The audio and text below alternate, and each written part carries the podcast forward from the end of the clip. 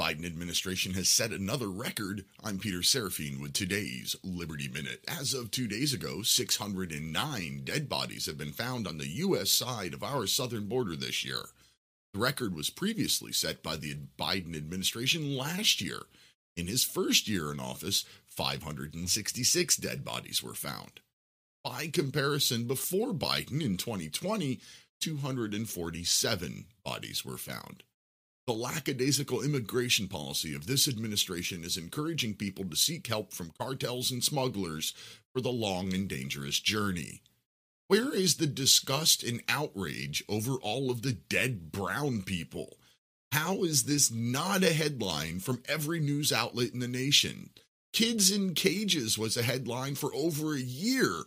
That is nothing compared to 1,175 dead under this administration. Find more news and commentary at liberty-lighthouse.com.